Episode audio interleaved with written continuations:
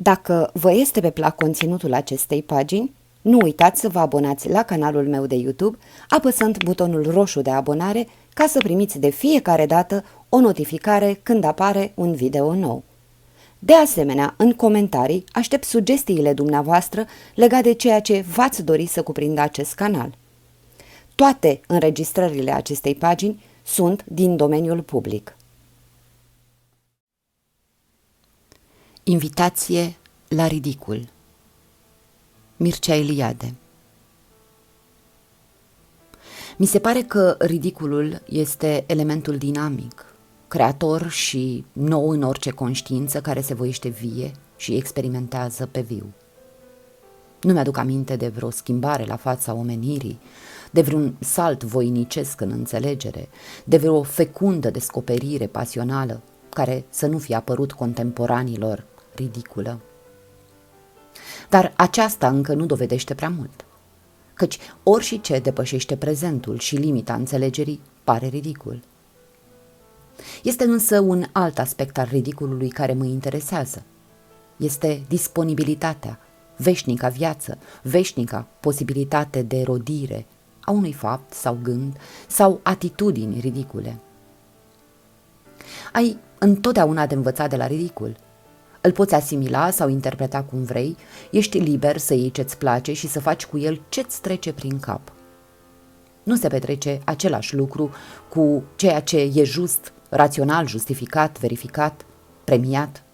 Adevărurile sau atitudinile acestea nu mai interesează viața care se pregătește să apară. Ele țin lumea pe loc.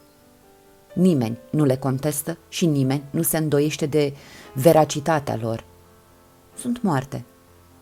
Victoria lor le-a fost piatra de mormânt. Sunt bune pentru familii, instituții și pedagogie. Citiți o carte bună, una din acele cărți perfect scrise, perfect construite, remarcată de critici, aprobată de public, încoronată de premii. O carte bună, adică o carte moartă. E atât de bună încât nu zguduie nimic din marasmul și mediocritatea noastră. Din potrivă, se integrează perfect în toate măruntele noastre idealuri, micile noastre drame, micile noastre vicii, micile noastre nostalgii. Atât. Peste 10 sau 100 de ani nu o va mai citi nimeni. Tot ceea ce nu e ridicol e caduc. Dacă ar trebui să dau o definiție a efemerului, aș spune că efemer este orice lucru perfect, Orice gând bine exprimat și bine delimitat, orice participă la rațional și la justificat. Mediocritatea se confundă de cele mai multe ori cu perfectul și definitivul. Volumele de filosofie ale unui profesor de provincie franceză nu sunt mult mai coerente, mai raționale, mai frumos scrise, mai serioase decât cutare pamflet din secolul al XIX-lea, care a fecundat zeci de gândiri și a fost mai târziu comentat în zeci de cărți. A evita ridicolul înseamnă a refuza singura șansă de nemurire, singurul contact direct cu eternitatea.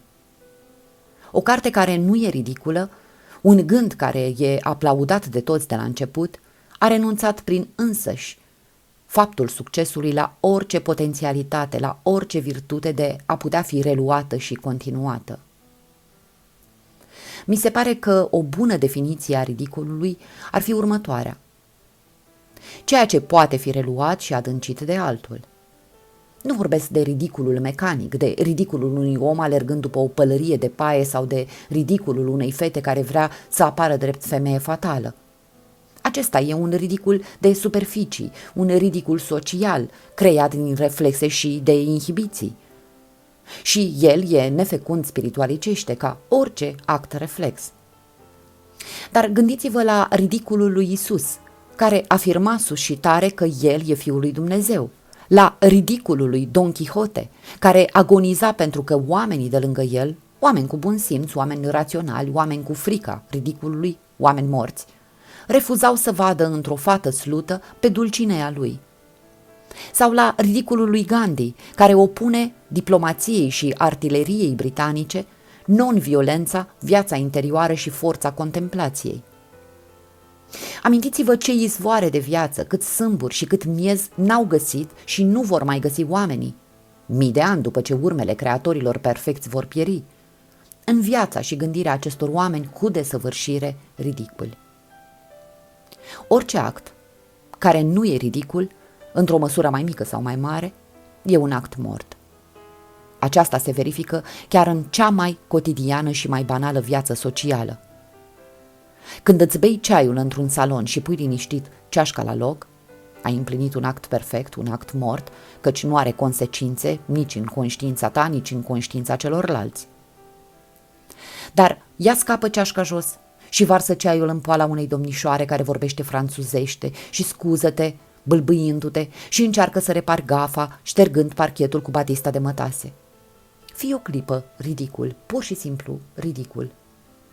Actul acesta devine deodată încărcat de nenumărate posibilități.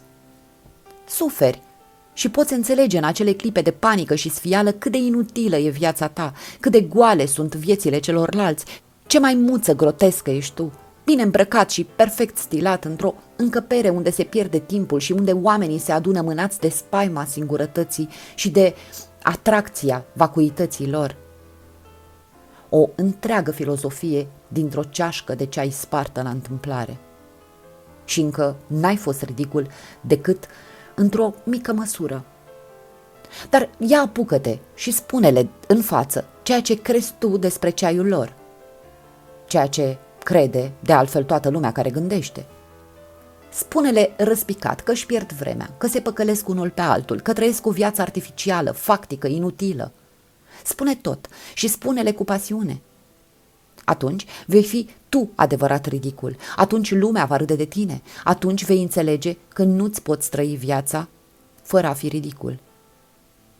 Căci la aceasta se rezumă ridiculul, la trăirea vieții tale proprii, nude, imediate, refuzându-te superstițiilor, convențiilor și dogmelor.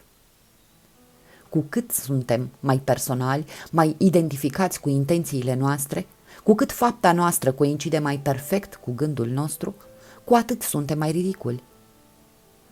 Ridiculul e o valoare lansată de oameni contra sincerității.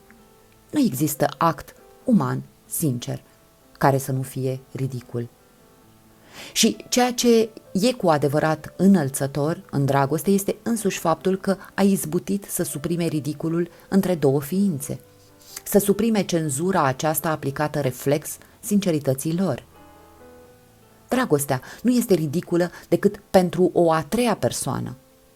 Celelalte mari sincerități sunt ridicule chiar pentru persoana a doua. De aceea, mi se pare că acele cărți și acei autori care au fost cândva ridiculi din cauza sincerităților nude și totale, posedă nesfârșite virtualități, se pot relua și se pot adânci de fiecare dată dintre noi. Cu cărțile ridicule se petrece un lucru ciudat. Ele nu frapează, ca un fapt social ridicul, pentru că le citim în singurătate și valorile singurătății nu sunt aceleași ca valorile colectivității. Suntem mai sinceri atunci pentru că suntem mai singuri și nu ne-am ferecat sensibilitatea și inteligența cu bun simț și cu logică. De ce irită un paradox ascultat în public și, din potrivă, încântă un paradox citit în singurătate? De ce lăcrimăm emoționați citind o confesiune și ne închircim jenați când o auzim citită în public? Poate tocmai pentru faptul că apare aici ridiculul, acea cenzură contra sincerității creată de societate pentru a stăvili excesele de individualism. Mă uit în jurul meu și, sincer vorbind, nu găsesc nimic de învățat decât de la oameni și de la autori ridiculi. Ei singuri sunt sinceri, ei singuri mi se dezvăluiesc fără reticență. Ei singuri sunt vii. Va veni un timp când vor muri și ei, când vor fi și ei distribuiți rațional în sisteme, când vor fi acceptați și ei, premiați și ei. Nu vreau să mă gândesc la cazuri prea ilustre. Îmi amintesc numai de acel om cu desăvârșire ridicul, singurul autor pe care n-aș avea curajul să-l citesc în public. De Kierkegaard, căruia astăzi se închină volume de critică, e tradus, comentat, înțeles și ucis – într-un anume sens e mort Și totuși câte izvoare de viață și de gândire nu se găsesc și astăzi în nebunul din Copenhaga. Căci poate fi oricând reluat și continuat. Ridiculul singur merită să fie imitat. Căci numai imitând, ridiculul imităm viața. Deoarece acolo se ascunde sinceritatea ei de plină, iar nu ideile și convențiile ei, care sunt aspecte ale morții. Și moarte, slavă Domnului, găsim destulă și în noi.